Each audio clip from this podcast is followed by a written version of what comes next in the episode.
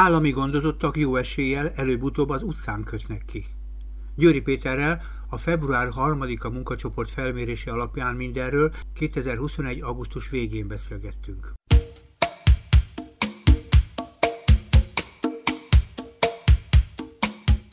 Az az apró, amiért hívtalak, az nem csak a tanulmány miatt érdekes, hanem arról a világról sem sokat lehet hallani, amiről most mi fogunk beszélgetni, egyrészt a hajléktalanokról, másrészt a fiatal hajléktalanokról, mert ugye többé-kevésbé az állami gondozottak fiatalon kerülnek, én tudomásom szerint az utcára egy jó része biztosan. Uh-huh. Nem tudom, jól látom-e?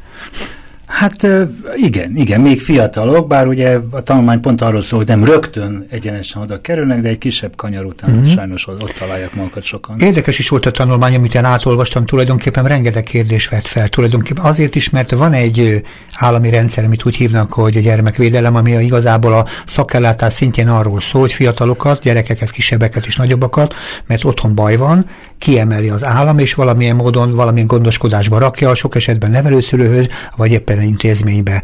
Az a fontos, hogy az ő sorsuk mennyire hasonló lehet azoknak a gyerekeknek az életéhez, akik normális családban élnek, és hogy azt olvasom, hogy az állami gondozottak jobb eséllyel kerülnek az utcára, akkor valószínűleg egy diszfunkcióról is lehet szó. Igen, hát először is én, ha szabad, én egyfajtában az állami gondozott és állami gondozás szót fogom használni, nem baj. mert én nem tudom kimondani ezt a, nem is tudom megismerni. Gondoskodás szót? Nem, ezt a szakszó, szak, szak, szakellátás. szakellátás, igen, hát, igen. igen. Jó, na, jó, de csak azért is, azért is, mert, mert, mert ezt beszélik, ezt a nyelvet beszélik az emberek is, és a kérdezettek is, tehát akikkel mi mhm. kapcsolatban vagyunk. Persze. Tehát, hogy állami gondolt voltam, stb. stb. stb. És hát igen, szóval ebben nem volt világos, hogy, hogy most sok vagy kevés a, az állami gondozottságból kikerültek tehát a hajlítanak körében, és, és megmondom őszintén, hogy amikor ezt a vizsgálatot végeztem, akkor nem voltak előfeltevéseim, tehát hogy nem, nem, nem tudtam előre az eredményt. Tehát magam is nagyon-nagyon meglepődtem, és uh-huh. mások is nagyon meglepődtek, hogy mennyire ö, ö, rengeteg sok hajléktalan embernek a múltjában ott van az állami gondo, gondozás. Azért fontos a dolog, mert ugye az állami gondozás most helyettesíti a rosszul működő családot, ugye? És ugye az állam azzal a felelősséggel, hogy azt mondja, hogy nem engedem a gyerekeket, hogy bajba maradjanak, ezért létrehoztam egy intézményt.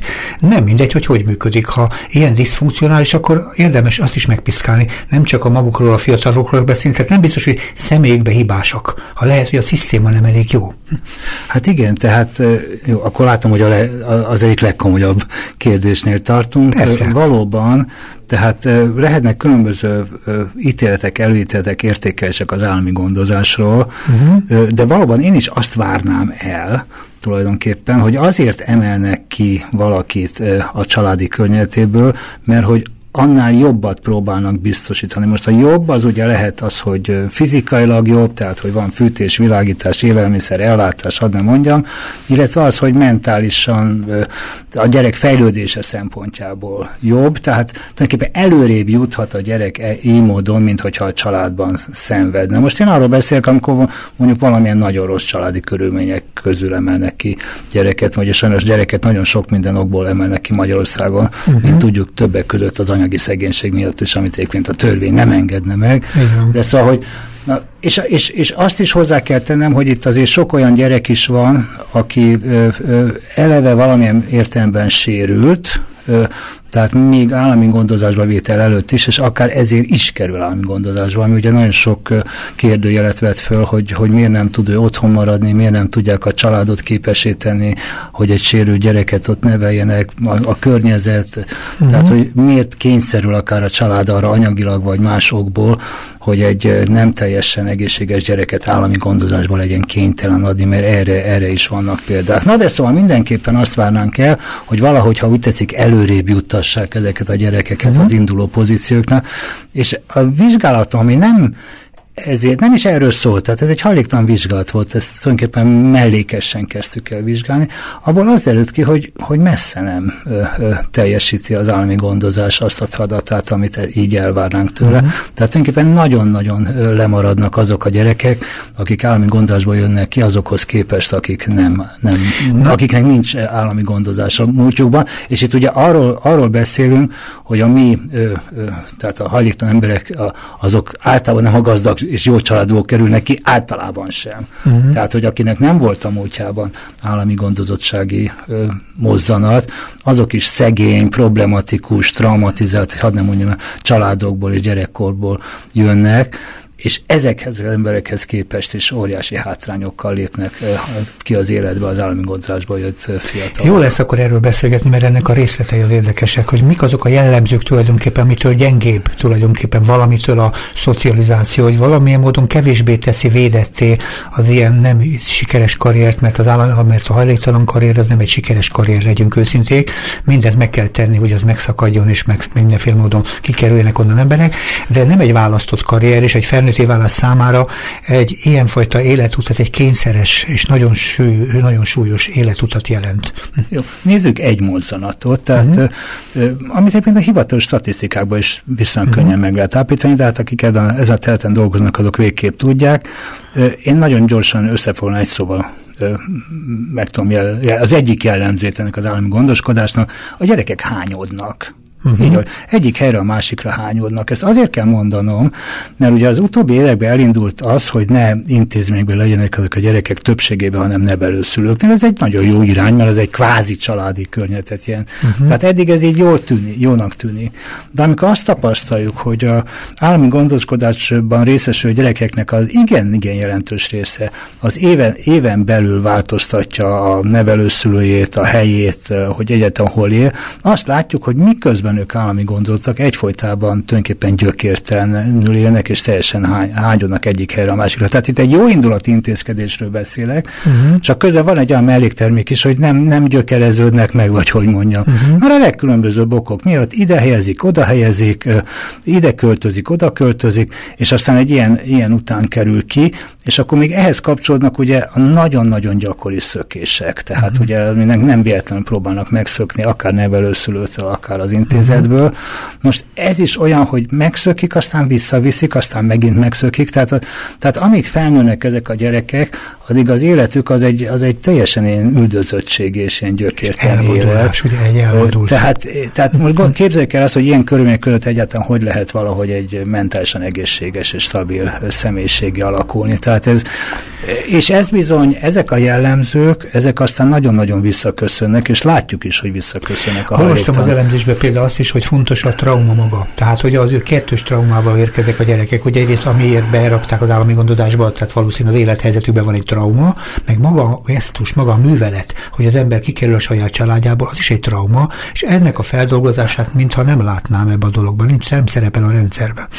Hát és, és, is Hát és ehhez mindenképp hozzá kell tennem sajnos az állami gondozás, gondoskodás alatti traumákat is. Az tehát amit, amit pont az előbb próbáltam az egyik részét említeni, mert ugye uh-huh. ez mindenképp, tehát egy, egy kisebb-nagyobb gyerekeknél ez, ez borzasztó ö, ö, ö, károkat okoz lelkileg. Uh-huh. Tehát valóban ezek után ö, ö, ö, hát borzasztóan kis eséllyel kerülnek ki ebből a rendszerből ezek. Uh-huh. Tehát, tehát ez a gyökértelenség, ez a, ha úgy tetszik, ide-oda löködés, ugye, uh-huh. ezeket a szavakat, ezt most mondhatnám én a hajlítan emberekre is. Tehát ez annyira aztán visszaköszön uh-huh. abba az egész életmódba, létmódba. Ugye csak egyet mondok, a, a, hogy ez hogy köszön vissza a hajléktalan ö, ö, karrier, vagy hajléktalan életszakasz során, nagy segítséggel, munka, mindenféle segítséggel sikerül valakit a hajléktalanságból, munka, lakhatás, akár képzés a hajléktalanságból végre kiutat találni, és akkor kikerül a hajléktalanságból.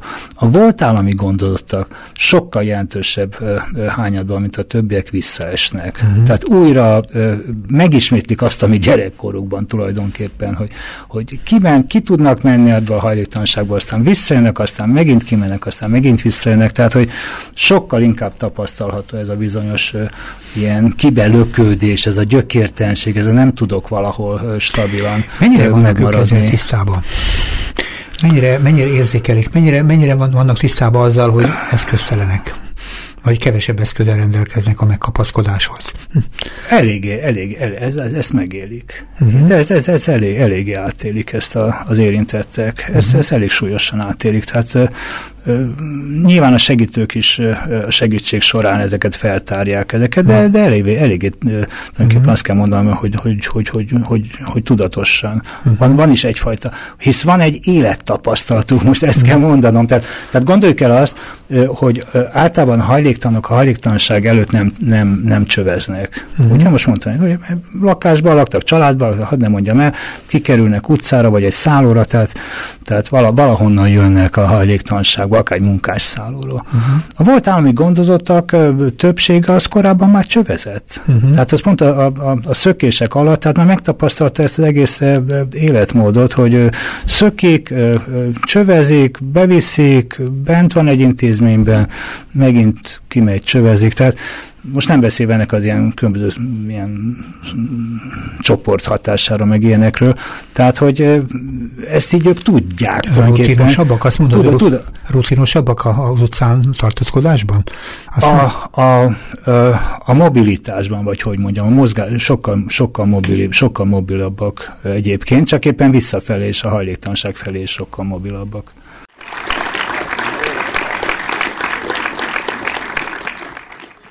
A Kapos Ifjúság Segítő magazinban Győri Péterrel a február 3-a munkacsoport felmérési alapján arról kezdtünk el beszélgetni, az állami gondozottak jó esélye előbb-utóbb az utcán kötnek ki, és nagyon fontos dologról beszéltünk mégpedig arról, hogy ez egy nagy tömegű társaság, ugye nem erre irányult ez a vizsgálat, ez a hajléktalanokat vizsgálta, és rendszeresen minden évben vizsgáljátok mostanában a hajléktalanokat, ugye? És ebben ugrott ki, mint egy szempont. Hát a mostanában tudjuk, hogy több mint 20 év óta minden évben. Hát a mostanában az minden, több mint 20 év óta minden év február harmadikai héten lefut ez, a, ez egy országos vizsgálat. Uh-huh. Tehát amikor most én ezt ránéztem ezekre, egyébként tulajdonképpen minden évben kérdeztük egyébként a 20 év alatt, hogy, uh-huh. hogy azért vált-e hajléktalannál, mert volt állami uh-huh. gondozott, mert ugye a rendszerváltáskor volt egy ilyen, uh-huh. nem tudom, egy ilyen elképzelés, hogy, hogy az állami gondozottakból aztán hajléktanok lesznek, és aztán mi mindig azt találtuk egyébként, tehát több mint 20 éven keresztül, hogy igazából kevesebb, mint 5%-a válaszadóknak mondja azt, hogy azért hajléktalan, mert állami gondozott volt. Tehát nem ez volt a közvetlen ok, és ezért föl se figyeltünk rá, de persze a szállókon, meg az utcákon, ugye rengeteg ilyen embert találkoztunk, tehát mégis olyan gyanús volt ez a dolog, hogy, uh-huh. hogy félremérünk, vagy hogy mondjam, és akkor elkezdtük megkérdezni azt is, hogy az élete során volt-e. Tehát, hogy nem, nem most így hajléktalanság, szóval nem azért került hanem hogy gyerekkorában uh-huh. Na hát az, az, az, az teljesen, tehát az padlóra vitt még minket is. Tehát minden ötödik? Hát az jött, hogy minden ötödik ember, tehát uh-huh. itt ugye most, ami, most csak egy példát mondok, a 2020-as felmérésre 7000, tehát 7000 hajléktalan ember válaszolt, tehát ilyen brutális sokan szoktak válaszolni, de volt majd 8-9-10 ezer hajléktalan válaszolt egy-egy évben a kérdéseinkre, uh-huh. tehát, ez, tehát nem valami, uh-huh. szóval ez egy párját ritkító nagy ilyen volumenű felmérés. Ez ország egészében zaj, zajlik, szállókon, utcákon, hadd ne soroljam, uh-huh. és ennek a 7000 embernek a 20%-et, ez azt jelenti, hogy, hogyha, hogy amit írok is a tanulmányban, hogyha bárki leül és beszélget egy hajléktalan emberrel, amit azért szerintem nyugodtan meg lehet egyébként tenni, uh-huh akkor arra számíthat, hogy minden ötödik ember az arról ki fog derülni, hogy gyerekkorának az egészét vagy egy részét állami gondozásban töltötte, és ez egy mérhetetlen nagy szám, és ugye azt is látjuk, hogy tehát ha nem rögtön kerülnek hajléktalan helyzetbe ezek az állami gondozottak, ugye itt megemlítem például ezt a korábban életkezdési, most otthonteremtési támogatásnak hívott ilyen támogatást, ami ugye azt jelenti, hogy egyébként komoly összeget, ha úgy tetszik, tehát ez mit tenni, valaki négy, év, négy évig volt állami gondozásban, akkor egy ilyen 1,3 millió forintot kap, és akkor több ideig volt állami gondozásban, akkor ez fölmegy egészen másfél millió forint, forintig, de hát ugye most képzeljük el, hogy valaki kilép az állami gondozásból másfél millió forintra, most mit csináljon? Lak? Ez csak lakhatásra van. Uh-huh. Most milyen lakhatás lehet ebből? Ugye akkor az történik, ugye, hogyha rögtön le nem marketszolják, vagy hogy, hogy mondjam a, igen, ezt a pénzt. A, pénzét hát igen, módon. igen. Ja, ezt így le kell folytani ma már ezt a szót. Igen. Marketszolást okay. azt le kell fordítani, a lenyúlást azt nem. Oké, okay. jó. Tehát ha nem, akkor még jó esetben, és ha ráadásul jó gyámja van, amit uh-huh. azt kell mondanom, hogy nagyon-nagyon-nagyon ritka esetben. Igen. Most én elnézést kérek a nagyon jó gyámoktól, de sajnos nagyon sok esetben uh-huh. rettentő, hogy mennyire. De tudik el, hallottunk most, hogy utógondozásban vannak ilyenkor az állami gondozottak, tehát az nem ugyanaz, az nem ugyanaz. Van, aki utógondozásban van, Igen. van, aki kijön, és akkor már önálló. Így szabad, van, és... csak marad egy gyámja, uh-huh. azért marad egy gyámja, többek között a gyám figyel oda erre az otthonteremtési támogatásnak. Ja, most bocsánat, hogy félrejtés ne essék, mert én össze-vissza beszélek, tehát nem mindenki kapja meg ezt a támogatást. Ez adható. Ezt adható, tehát ezt egyébként egyre kevesebben kapják, tehát az elmúlt években uh-huh. radikálisan csökken uh-huh. az, hogy ki kap egyáltalán ilyen. A lényeg az, hogy ö, akik kijönnek ezzel az otthonteremtési támogatással, van, aki ugye nulla pénzzel jön ki, van, aki ezzel jön ki, az mondjuk akkor, hát most számoljuk ki, hogy hány hónap albérleti díj az, ami alatt ez elfolyik ez a pénz, mert lényegében erre szokott elfolyni jobb esetben, uh-huh. tehát ha nem veszik el, vagy nem nyúlják el, és akkor ezért nem rögtön válik hajléktalan az illető, hanem amikor elfogyott ez Másfél-két év. Hát lényegében igen, hogy a más zűr nincs, van, akkor más zűr is van, de ha más zűr nincs, akkor lényegében ez alatt elfogy, és hát akkor nem tudja magát. Mert, mert ugye persze más is nagyon rossz pozícióból indulnak sokan, de ezeknek az embereknek aztán tényleg semmilyen hinterlandjuk vagy hátterük nincsen, uh-huh. vagy olyan, ami, ami inkább uh-huh. a kárukra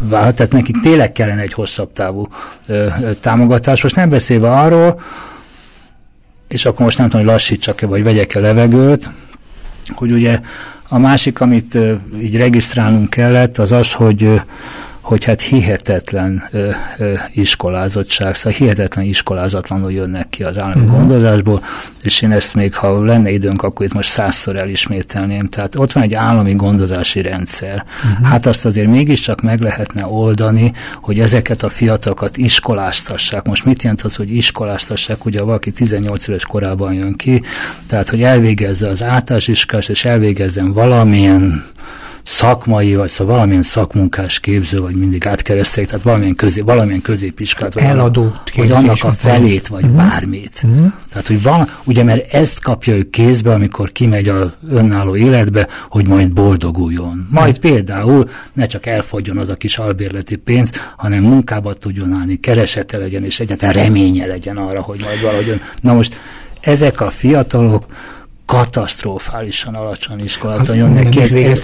Így van, ez azt jelenti, ez azt jelenti, hogy közel a felük még a nyolc általános sem végzi el. Na most hát kezi csokom, ezt tényleg elvárnám egy állami rendszertől. Tehát itt akkor nem a család a bűnös, nem a család nem járatja iskolába, meg én nem tudom, miket csinál az a rossz család, aki, akitől elszakították ezt a gyereket. Tehát nem járatják végig még az elemi iskolát se ezeknek a gyerekeknek a tömegével, tehát kijönnek teljesen iskolázatlanul, uh-huh. tömegesen, így módon, és akkor folytatva a modellszerű történetet, elfogy a kis otthonteremtési támogatási pénz a munkaerőpiacon hébe-hóba, ha valamit tudnak kezdeni, de ezt is azért látjuk, hogy mit tudnak kezdeni magukkal, ilyen pénzkeresletek, és utána ott vannak teljesen paf, pafok, hogy úgy mondjam, és ez később is, és később is visszaköszön, és ezt most úgy kell mondanom, tehát most, hogy értsük, uh-huh. hisz ez nem egy álmi gondozotti vizsgálat, hanem ez egy hajléktalan uh-huh. vizsgálat, úgy kell mondanom, hogy ezeket mi össze tudtuk hasonlítani a nem állami gondozott múltal rendelkező uh-huh. hajléktalan emberekkel, és minden ilyen tekintetben sokkal-sokkal iskolázatlanabbak, sokkal-sokkal kevesebb tudás és egyéb képességet, tőkével jönnek ki, mint azok, akik szintén ma hajléktalanok, de mégiscsak valamilyen mint említettem, volt elég zűrös vagy szegény családban nőttek föl, de mégis több az iskolájuk. Akkor folytassuk ezt az összehasonlítást. Miben mások még, ugye? Mert Igen. azt mondta, miben gyengébbek, mert ugye alapvetően ugye az a baj, hogy a szocializációjuk nem jó szól arról, hogy megkapaszkodjanak, hogy családban, vagy ez normális társadalom, normális, Igen. tehát összhangban lévő társas működésekre képesek Igen. legyenek. Uh-huh. Igen, hát, hát a mentális állapotuk az katasztrófa, és na most itt most... Az mit értett el? Igen, igen, itt nagyon súlyos dolgokról van szó, mert mi ugye nem egy pszichológiai felvételt végzünk, de az egy-két vaskos kérdést föl tudunk tenni, tehát hogy pszichiátriai gondozott volt-e, volt-e különböző pszichiátriai, pszichológiai ellátásban, uh-huh. tehát ilyen kérdéseket azért föl tudunk tenni, és tudnak is válaszolni rá és hát ott is elképet. Meg, meg hogy tanulási zavarai voltak. Hát, hát néhány olyan kérdés, amit egy diagnózis nélkül is egy embertől meg lehet kérdezni, és ő tud rá tudtak beszélni, mert sok esetben a kommunikációs zavarokat is feltételezek ebben a közegben például, hogy nehezen beszélnek, Aha. nehezen fogalmaznak, nehezen mondják ki azt, amit gondolnak. Aha. Ez minket mindig meglep, hogy a február 3 a kérdezésnél nagyon-nagyon jól tudnak válaszolni az emberek. Tényleg? A, a, a hülyesek is vannak néha, hogy azt hiszük, hogy várják egyébként. Uh-huh. Tudni, mi olyan megfogalmazásba teszünk föl kérdéseket, amiket ők értenek és, és vesznek, mi soha nem teszünk föl bántó kérdéseket, tehát egyszerű és tulajdonképpen pozitív kérdéseket teszünk sokszor, sokszor és egyébként sokszor el akarják mondani. Most mm-hmm. már csináltunk olyat is többször, hogy direkt szabad helyeket hagytunk, és írják le, stb. Tehát el akarják mondani ők maguk, magukról a történetüket, a fájdalmaikat, és ez mm-hmm. nagyon-nagyon fontos is szokott lenni, mert hiába vannak mondjuk egy intézményben, nem biztos, hogy ezt mindig megtehetik, most nem is beszélve az utcán élőkről, tehát úgyhogy nincs ez a, tehát ebben a tekintetben semmilyen elzárkózás nincsen. Az egy más kérdés, amire szokott szó lenni a sajtóban, és hogy ez egy más dolog, hogy ő elmondja a saját életét vagy fájdalmait, és más dolog, hogy be akar-e menni szállóra, meg hogy mit tud kezdeni az életével valaki. De ez érdekes, amit mondasz, mert azt mondja, hogy sokszor próbáltak kérdések, ezek valószínűleg a fejébe sokszor föltett és megválaszolt Igen. kérdések. Azért a rutinos ilyen szempontból az ő válasza, talán a kommunikáció ebben ki is emelkedhet a többihez képest, a többi felületéhez képest. Igen, tehát nekünk azt kell de Egyrészt még a kényes, kényes kérdések is nagyon jól szoktak bejönni. Hát ugye más felvételeket is nézzük, tehát nem uh-huh. csak mhm. hajlítan körben felvételeket. Nálunk a válaszadási hajlandóság még a kényes kérdésekre is sokkal-sokkal magasabb, mint uh-huh. az mhm. átlagos. Meg van ilyen kifejezetten ilyen, ilyen érzelmekre, meg tehát olyan uh-huh. dolgokra is kérdezünk, ami ö, ö, hogy nem, nem tudom, hogy hogy mondjam, amit sokszor nem mernek megkérdezni ezektől az emberektől, pedig nagyon szívesen. Ugye Nagy, nagyon szívesen. Ugye ilyen Jaj, hát nagyon sok volt. Hát most nem, nem ilyen kényeset fogok mondani, hogy mit nem szoktak megkérdezni. Például. Mondja, mondja meg há- három, hogyha leszáll egy angyal, akkor mi az a három dolog, amit kívánna tőle. Uh-huh. Tehát, uh-huh. és ezzel nagyon sok mindent meg lehet mozgatni. Uh-huh. De van, van olyan is, hogy, hogy, hogy, hogy a fájdalmakra rákérdezünk, tehát a lelki fájdalmakra, uh-huh. tehát hogy, hogy mitől szokott szomorú lenni, vagy vidám lenni, vagy uh-huh. ilyen, vagy olyan, vagy, vagy mit tart fontos. Például az, hogy, az, hogy mit tart fontosnak az életben. Uh-huh ez egy mély kérdés, ezt nem biztosan napi szociális munkában is föl szokták tenni. Uh-huh. És nekünk az a tapasztalatunk, hogy ezek nagyon hálás kérdések. Uh-huh. Nagyon meghálálják ezeket a kérdéseket ezek az emberek, mert ezt nem szokták tőlük megkérdezni. Uh-huh. Tehát ilyen, ilyen, ilyen, ha úgy tetszik, kényes, vagy ilyen uh-huh. lelki kérdéseket. Úgyhogy nekünk Úgyhogy ilyen, ilyen problémánk, hogy úgy, úgy mondjam, nincsen. Nyilván arra vigyáznunk kell, hogy azért ezek ilyen zárt kérdés sorok, tehát hogy így egyensúlyozni kell, hogy valami érzékenység, uh-huh. vagy nehogy sírjanak, vagy kiboruljanak, de egyébként hát ott vannak a segítők, tehát, tehát uh-huh. itt a segítők is azért. Na de most sokat beszéltünk el a kérdés szituációról, ami de a másik kérdés nagyon tovább, tanulságos mi, mi, nekünk. itt a deficit, mert ugye mondtál három dolgot gyakorlatilag, ami nagyon fontos. Igen, igen, de még van egy csomó. Tehát igen, például az egyik, amit ugye ez a, ja igen, mert azt mondtam, azt hiszem, hogy ilyen mentális... Mentális, te, szörnyű mentális Így van, így van, tehát ezt milyen kemény kérdésekre tudtuk uh-huh. válaszokat megkapni. Tehát azt látjuk, hogy hogy most nem minden második, de majdnem minden második volt állami gondozottnak, voltak diagnosztizált pszichiátriai problémái, uh-huh. tehát valamilyen ilyen problémákkal ő küzdött, uh-huh. ő neki orvoshoz kellett, és fordult is valamikor az életében. Most ez az életében, ez lehet, hogy még a állami gondozás alatt, lehet, hogy utána. Előtte, vagy előtte még. Igen. És akkor a harmadik, ami ehhez kapcsolódik, de hát persze még van más is, de ami talán ehhez kapcsolódik, az az, hogy hát most én úgy szoktam hívni, hogy represszív intézkedéseket, hogy szabad ilyen köznyelven mondani. Hát tehát ezt mondhatod így is, de szerintem okos Tehát magyar a rendőr, a rendőr hogy, hogy, hogy, hogy, hogy az utcán mennyi mondjuk... Ütközete van. Hát ütközete van, igen, jó, legyen ott. De mondjuk, ami nem ütközet, jó? Uh-huh. Tehát mondjuk a fiatal, tehát a 40 év alatti voltámli gondoltaknak lényegében mindegyiket kivétel nélkül a, a, a kérdezés előtt egy évben igazoltatta a rendőr. Uh-huh. Csak úgy igazoltatta, tehát úgy egyszerűen, úgy, tehát ez például, és akkor ennek vannak aztán fokozatai, uh-huh. tehát, hogy ilyen bírságok, szabálysértések, tehát igen, igen, ö, ö, nagy arányban így, ha ütezik, rájuk is másznak, meg hát hozzák is magukkal a konfliktusokat, tehát ezt is meg kell értenünk. Tehát, uh-huh. tehát hát ahonnan jönnek, és amilyen, ö, amit tanultak, tehát ö, olyan körülmények között, tehát eleve ugye a hatóságokkal szemben, de vagy ki is, ki is szúrják őket, tehát hogy uh-huh. és általában is a hajléktalanokat ugye szokták igazoltatni, meg hadd nem mondjam el, tehát ez így el is van terjedve, de most ehhez képest is, tehát azért ehhez ők képest provokálnak is. ilyenkor?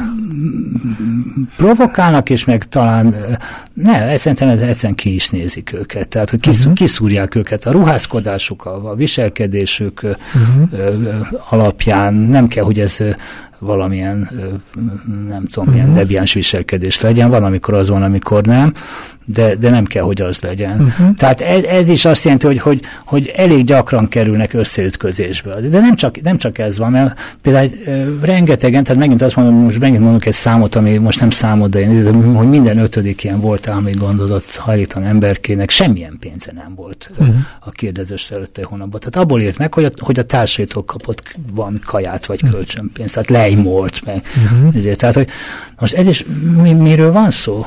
Uh-huh. Sokkal többen éheznek közülük, sokkal többen nem tudnak rendesen étkezni közülük, mint, mint a többi hajléktalan ember. Tehát uh-huh. ilyen mhm. teljesen fura. Igen, folyamatosan arról beszélünk, hogy összehasonlítjuk, és kivel hasonlítjuk össze egy rostátus a világán a hajléktalanokkal. Hát ami amúgy is így uh-huh. van, tehát uh-huh. az amúgy is teljesen nehéz helyzetben lévő, hogy ahhoz képest is ezek az emberek ö, ö, maximálisan hátrány szenvednek. Na most, most nem azért, mert ö, mert a hajlítások közben nem tudom, valaki, hanem azért, mert hoznak magukkal egy olyan, olyan múltat ebbe az állami gondozásból, ami úgy tűnik, hogy nem készítette föl őket az életre, semmilyen tekintetben, sem iskolázottságban, sem Talán szakmában, sem mentálisan. Nem csak mutat hozó stigmát és viselkedéskultúrát, hogy egyszer egy időben. Igen. Mhm. Van még az is, uh-huh. ez egy bonyolult kérdés, tehát már az a, bocsánat, tehát az egy bonyolult kérdés, hogy Ugyan nem tudunk számokat pontosan különböző adatvédelmi okok miatt, de hogy a állami gondozott állami gondozásban lévő fiatalok körében magasabb a cigány fiatalok, cigány származású fiatalok aránya, mint az összpopulációban. Uh-huh. Erre én nem tudok pontos számot, én azt tudom, hogy nagyjából Magyarország népességének a 7%-a körülbelül uh-huh. tekinthető cigánynak, vagy tekinti önmagát tulajdonképpen cigánynak. Na most ehhez képest mi most már elértük azt 2020-ban, most ezt nagyon idézőjelben mondom ezt az elértüket, hogy általában a magyarországi hajléktalanok körében a cigányok aránya az 30 30 százalék. Tehát minden harmadik hajléktalan ember cigány. Ez jelentős különbség, ez nagyon komoly. Ez egy elképesztő felülreprezentáltság, aminek ugye nagyon-nagyon mély társadalmi okai vannak. Tehát uh-huh. ugye a, a, mi látjuk is, hogy honnan jönnek ezek az emberek, tehát ezek a uh-huh. teljesen lemaradt és elhanyagolt falvak, közösségek. A, én határozott vélemény az, hogy a hogy a kormányzat az egyszer már régeség lemondott tulajdonképpen ezekről a településekről, ahol semmi nincsen, ahol ott élnek ezek az emberek, és aztán vagy ott élnek, vagy onnan elmenekülnek, és aztán hajléktalanként találkozunk velük. Hát ilyen történeteknek ugye a tömkelegét tudjuk, hisz, hisz minden harmadik hajléktalan ember ö, ö, innen kerül ki.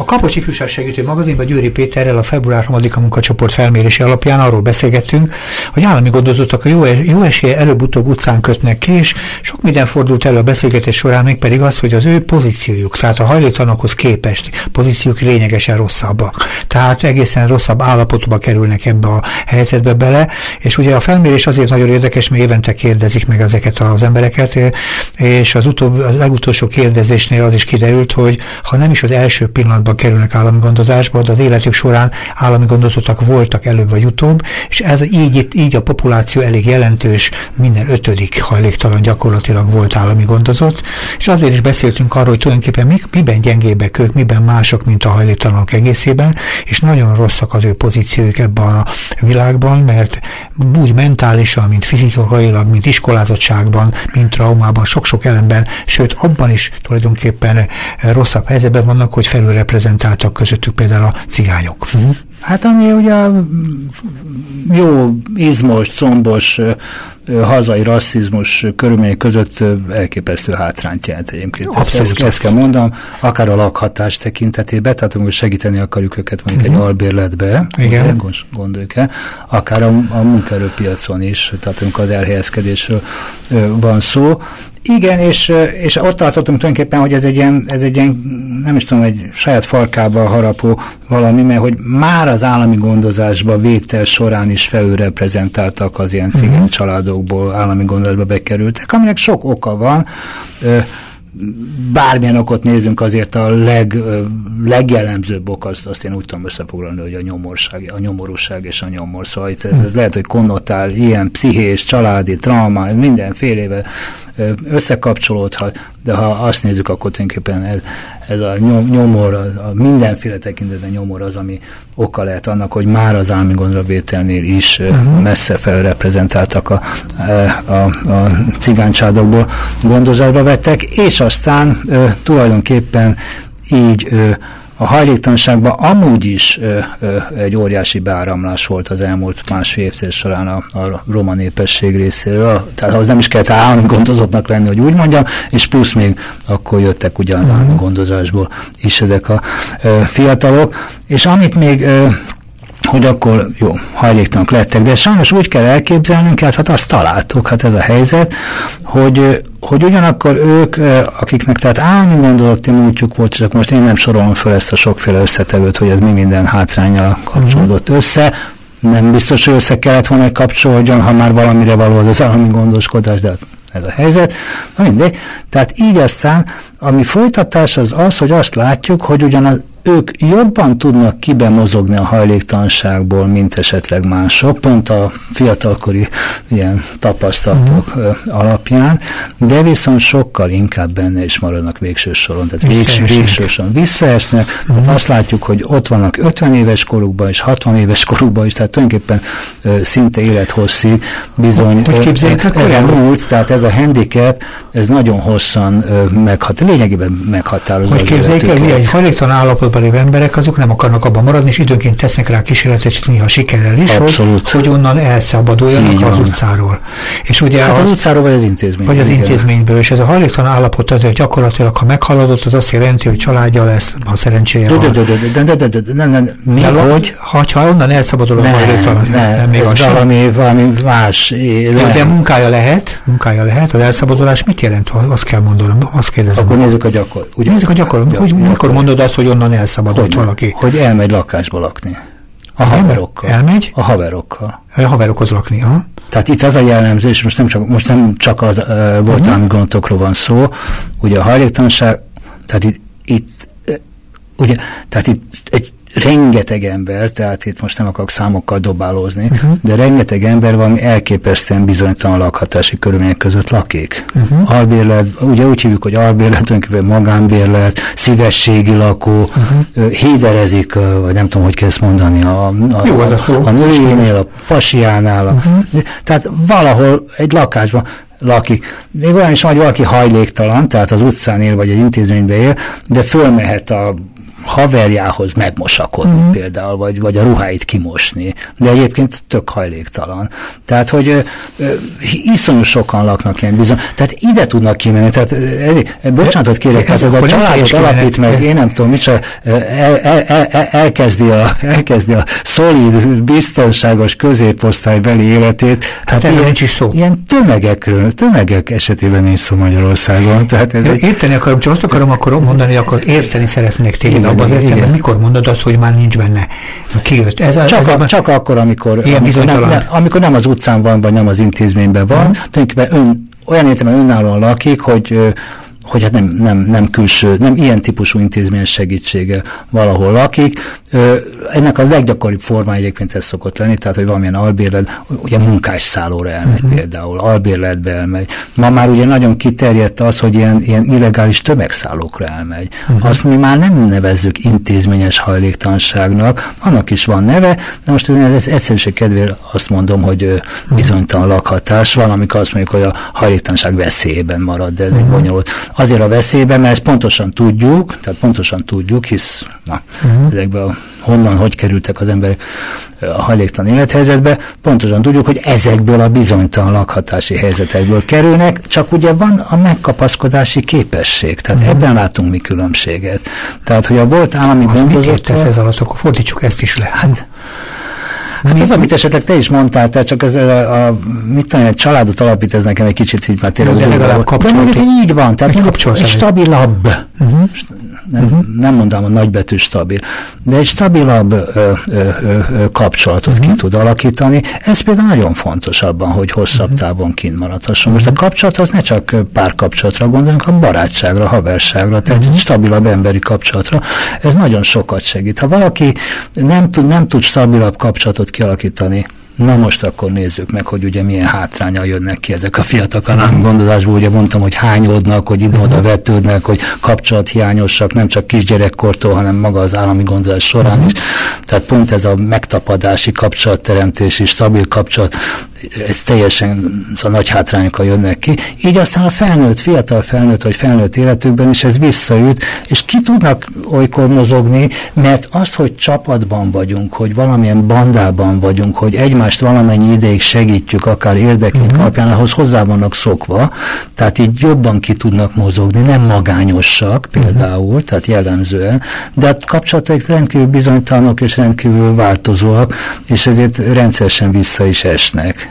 Ez érdekel, a mozgásterük érdekel. Igen. Tehát azt jelenti, hogy onnan erről a dologról eljönni nagyon-nagyon kicsi az esély. Itt annyit lehet, hogy egy viszonylag jobb állapotba tudnak kerülni, ami úgy fogalmazható, hogy a hajléktalanság veszélyébe, abba az övezetbe beletartoznak, ami egy övezet nevezhetjük így ilyen módon, ami mögött azért nagyon nagy, nagy árok van, hogy egy valódi, hogy is mondjam, csak biztonságosabb kapcsolatba és munkahelybe és lakásba gondolkodjunk, ugye egy hatalmas Aha. nagy távolság van közöttük. Bocs, akkor, akkor, akkor azt mondanom kell, bocsánat, tehát, hogy Jó, lehet egy ilyen, nem, nem, nem, hogy lehet egy ilyen elvárás, vagy hogy mondjam, amit te mondasz. Álom.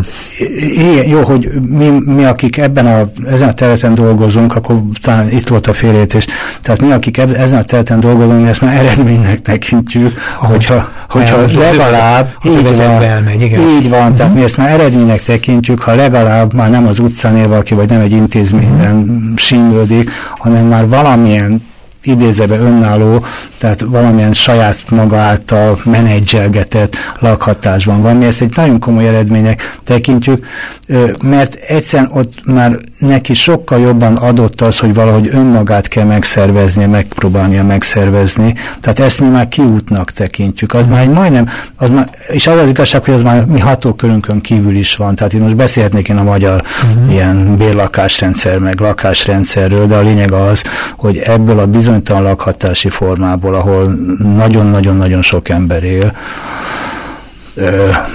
ebből, hogy stabilabb lakhatáshoz jussanak emberek, most nem csak volt hajléktalan emberek, hanem egyszerűen emberek, ehhez egy egészen más lakáspolitikára lenne szükség, meg egészen más lakástámogatásra, tehát itt nem csak a volt hajléktalanok, vagy a hajléktalanságból kivackolódott emberek nem tudnak tovább jutni mondjuk egy albérletbe, hanem ugye hadd ne sorjam fel azokat a széles csoportokat, akik nem tudnak végül is tovább jutni ennél a... Hát, ahogy mi most beszélgetünk, sokféle módon érinti a szisztémát tulajdonképpen, amiről beszélünk, ez a lakhatás kérdését legalább ami érinti, mint magát a gyermekvédelmi intézményrendszert is, hogyha már miről beszélünk. Igen, igen. Itt igazából az életesélyek érdekesek. Ugye az az igazság, hogy mivel fiatal emberekről van szó, akik előbb vagy utóbb mégiscsak ugye nem abba az irányba halad az életük, amit örömmel álmodhattak gyerekkorukban, mm. hogy milyen ez az életesély, és kettő, milyen dinasztikus következményei lehetnek. Tehát az a helyzet, hogy a hajléktalanság újra termele így ebben az értelme magát, vagy egyáltalán hogyan lehet egy ilyen fiatal emberbe gondolkodni, vagy elevele is kell róla mondani, teszem fel a nagy kérdéseket.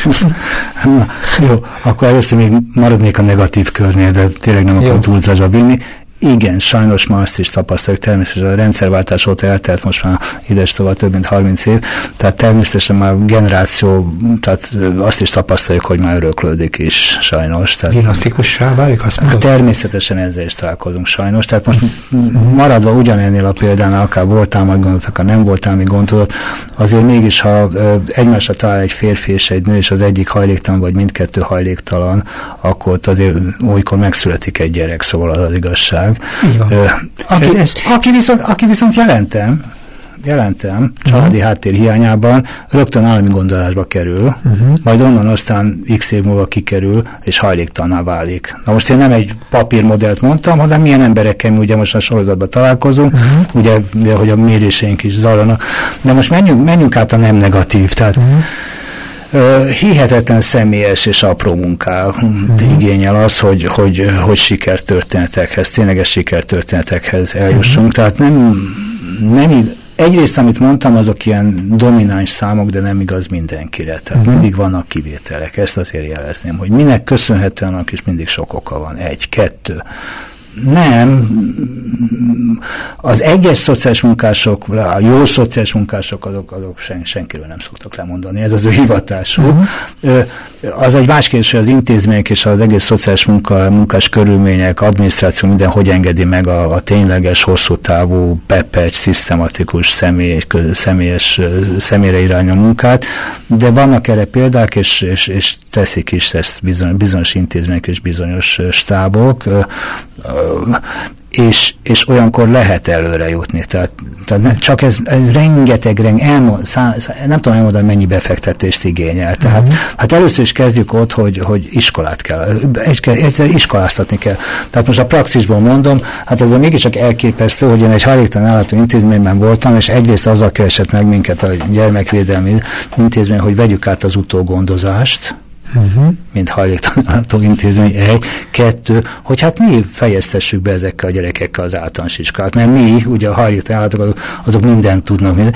Most nem volt vicc, de föl kellett, hogy vegyük a kesztyűt, mert ezzel nem, nem volt kecmesz, mert ha ők nem csinálják, meg mi sem csináljuk, akkor senki nem csinálja. Uh-huh. Tehát akkor hajléktalan, egyszerűen csapatos Most az, hogy ma, hogy beiskoláztuk, tehát ez nem, nem olyan könnyű Magyarországon, ugye egy felnőtt, felnőtt teket általános iskolába juttatni, ezt uh-huh. kevés iskola vállalja, ehhez kell ugye háttérpénz, ugye mert meg is kell élnie közben annak az embernek, ennie kell, hadd nem mondjam el, tehát nem csak laktatni kell, hanem hát élnie is kell, ehhez rengetegen. Tehát először is iskolát kell adni, tehát pótlagos, hogy ezen tudjam, amit kezdeni. Most utána, ugye még az sem baj, hogyha van ilyen OK és képzés, vagy valami, valami más képzést is kap a nyolc általánosan túl, ugye? Uh-huh. Akkor ez már nem tudom hány év volt, és mennyi egyfolytában odafigyelés és, és stabil gondozás, hogy így mondjam. Ugye? Na és akkor közben kell az egész lelki, tehát az egész, amivel kijönnek lelkileg ezek az emberek, tehát a traumákkal, a rettenetes borzasztósággal, amiket nem egyszerűen a családból hoznak, hanem magából az állami gondozásból. Hát én most nem akarok erről részleteket mondani, tehát katasztrófa, az egész bizalmatlanság, meg szóval uh-huh. hadd nem mondjam el, hogy mi, mivel jönnek ki az állami gondozásból ezek a fiatalok. Bizonytalansággal, bizalmatlansággal, hát, bizonytalansággal. Most ezen mind-mind-mind végig kell menni, össz, hogy most hogy össze, úgy szoktam mondani, hogy össze kell rakni azt az embert, tehát hogy egzisztenciálisan uh-huh. és képzettségben is valamit tudjon majd kezdeni uh-huh. magával, ha önállóbb lesz, és egyáltalán lelkileg is bírja azokat a terheket, a konfliktuskezeléstől kezdve a kapcsolódási konfliktus, kapcsolódási problémák, és itt, uh-huh. és itt. Na most Hm? Most még milyen hosszan mondjam ezt a dolgot. Hát tehát, tehát ez, ez mind pepecs munka. Na most ugye a jelenlegi rendszer, már az ellátórendszer, az ugye azt szokták mondani, hogy tömegellátásra van ö, kitalálva, ez így is igaz egyébként, tehát tömeges lakhatásra van, hogyha hajléktalan ellátórendszer. Hát a többi rendszer most nem akarok beszélni, hogy az milyen állapotban uh-huh. van. Tehát akik ezt meg tudják csinálni, az fehér holló, vannak ilyen fehér hollók, mármint a stábok és szocmunkás, szociális munkások, látjuk is az eredményt, tehát lá, lá, ilyenkor, ilyenkor akkor mégiscsak visszajöttünk a kérdésedhez, igen. igen, ilyenkor el lehet jutni akár egy, egy stabil családhoz is, tehát igen. egy rendes családalapításhoz is, igen, egy rendes ilyen szerény egzisztencia megteremtéshez is, uh-huh. és akkor már csak azok a, hogy mondjam, egzisztenciás vagy szegénységi problémák merülnek fel, ami mindenkinél fölmerül mondjuk Magyarországon, tehát hogy a lakás megfizetése, a hogyan boldogulok, de, de az már egy révbe jutás, tehát igen, vannak erre példáink. Egyébként például a társadalom ebben nagyon sokat szokott segíteni, mert amiket most elmondtam, azokat most majdnem azt mondtam, hogy természetesen, de ezt ilyen többször irónia, szóval, hogy természetes azokat az állam nem finanszírozza, ugye, amit most így végig mondtam, csak így gyorsan, uh-huh. Tehát ezekhez nekünk, ha meg akarjuk csinálni, a társadalom az emberek segítségét kell kérni, gyűjteni kell hozzá a forrást, a pénzt, hogy, hogy egész egyszerűen biztosítani tudjuk-e egy-egy ember számára azt, hogy ezt a kiléptetési utat, ezt végig tudjuk vele járni. Amit én kérdeznék, ugye először is, hogy ezt hol lehet olvasni, és lesz egy végső kérdésem, hogyha már nem mindenről tudtunk beszélni. Lehet ezt valahol olvasni, amiről most beszélünk, mert ez egy izgalmas tanulmány. Én szerintem jó szívvel ajánlanám mindenkinek, hogy olvassa, ha tudod, hogy hol lehet olvasni, nem akkor föltesszük a honlapra. A, ja, maga ez a, tehát maga az alaptanulmány, amiről elkezdtünk beszélgetni, Igen. ami ugye ez az így kalódunk el szépen egymás után ö, idézett kezdődik, vagy ez a címe, amit egy, uh-huh. egy hajléktalan voltálmi gondolat uh-huh. hölgyvel a beszélgetésből vettem ki. Ez az esély című folyóiratnak uh-huh. a 2021-es évnek az első számában jelent meg most augusztusban, mert ugye a szociálpolitikai, szociális lapkiadás is olyan helyzetben van, hogy augusztusban tudott megjelenni az év első száma, ez is elektronikusan, tehát erre elektron... Tehát az újságárosoknak most már ne keressék, mert már papíron nem tud megjelenni, ez a egyébként abszolút veretes és uh-huh. nagyon fontos szakmai folyóirat, tehát az interneten az esély 2021 per 1-es mhm. számában hát csak pár percem van, és azért ugye egy fontos kérdést kérdeznék meg. Ebben a világban, ugye, amiben nagyon-nagyon, hogy is mondjam, mindenütt rezeg a léc, mert a megélhetés meg a megmaradás az mindenkinek fontos. Nem akarom romantikus hangszerelni a dolgot, de azért az érdekelne, hogy mekkora szolidaritási késztetés van benne. Főt a, sőt, érdekes lehet, van-e ilyen típusú kérdésetek például az állami gondozottak felé, egymás támogatása számomra legalábbis az én tapasztalat, munkatapasztalatom tapasztalatom alapján nagyon sok esetben több megkapaszkodási erőt és késztetést ad, ha egymást támogathatják. Tehát mennyire van a szisztémán belül, pontosabban a hajléktalan állapoton belül, sőt a állami gondozottak környezetében szolidaritás. Uh-huh. Tehát a, a, ha úgy tetszik, a csoporton belül Csoporton belül, tehát egymás támogatása, ugye, ha más nincs. Uh-huh. Nagyon meghatározó. Én kulcsnak tartom én. Jó, akkor, jó, akkor, de én szerintem. Akkor gyere, gyere dolgozni ebbe, mert ez már egy jó, meg nagyon, ez így van. Tehát például az utcán élők, és illetve az utcán élők voltálmi gondok, azok kifejezetten csoportokban élnek, ez a túlélésnek egy előfeltétele. Hmm. Tehát az effektív mindennapi túlélésnek egy előfeltétele, hisz egyik nap az egyik tud valamit szerezni, hmm. másik nap a másik, nem beszélve, hogy az egyiknek vigyázni kell a cumóra, meg hmm. tehát rengeteg, tehát a hajléktalan létben rengeteg ilyen, nem is gondoljuk, hogy mennyi ilyen apró életmozzanat megkívánja azt, hogy együttműködjenek. Uh-huh. Tehát ez, ez a túlélésnek egy abszolút előfeltétele. Uh-huh. Az egy más kérdés, hogy a hajléktalan emberek körében is vannak kiszorítások és, és mindenféle egymást bántások is, de ezek ilyen hullámoznak, vagy uh-huh. mondjam. Tehát a szállón élők nem szeretik az utcán élőket, és vice versa, vagy van, amikor, mit tudom én, az idősek a fiatalokat, nem beszélve a kábítószerről, mm. ugye? Tehát arra most már nem is tudom milyen konfliktusról, hogy hát persze mindenki lehet alkesz, vagy az al alkoholizmus az egy olyan elfogadottan standard dolog, de hát ide kábítószeresek benne tegyék a lábukat, mm. azok itt, és többi, stb. Mm-hmm. És valóban egyébként ezek tényleges gondokat okoznak, mert ugye ez az élethelyzet, ez az összeszorított élethelyzet, most akár az, hogy utcán élnek, de egymásra vannak utalva, utalva uh-huh. akár szálon vannak, ahol ráadásul még meglehetősen zsúfolszal, sokan laknak egy-egy épületben, tehát ne képzeljen senki ilyen 20 férőhelyes hálókat, mert ez nem igaz, ez így nem fedi a valóságot, de bőven elég, ha egy épületben akár egy-két szobás, vagy, vagy egy-két ágyas, vagy akár négy szobában mondjuk 150-200 ember fordul meg, szóval, meg a közös mosdóba. Szóval, tehát ott elég sok a konfliktus, de mondjuk ilyen belső szolidatás nélkül ez nem működik. Uh-huh. Tehát ö, ö, ö, igen, tehát rengeteg felületen hoz ez ilyen kényelmetlenséges nyavajákat. Csak az is hoztam ez ide, mert nem gondolom, hogy egy rideg világról lehet szó, és azt kell mindenképpen hallgatóknak is értékelni, hogy ez a világ egy öntörvényű világ, egy saját maga számára a életben maradáshoz nagyon sok olyan kelléket és eszközöket használ, amit más nem.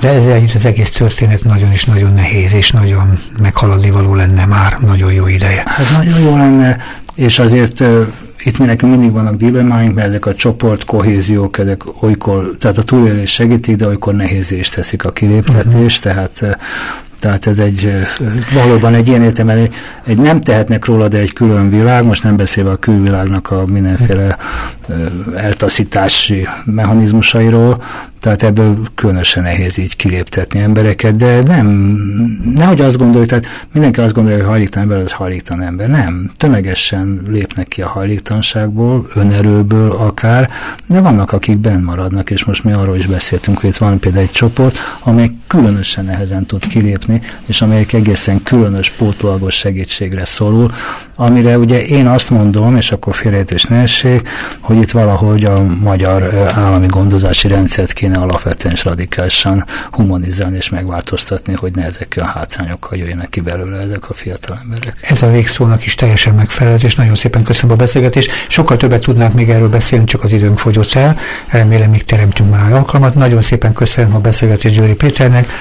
Köszönöm a munkáját Rubin Daninak és Sere Bencének is a jelenlétét ilyen szempontból. Hallgassák tovább a civil rádiót, Szabó András hallották viszont hallásra.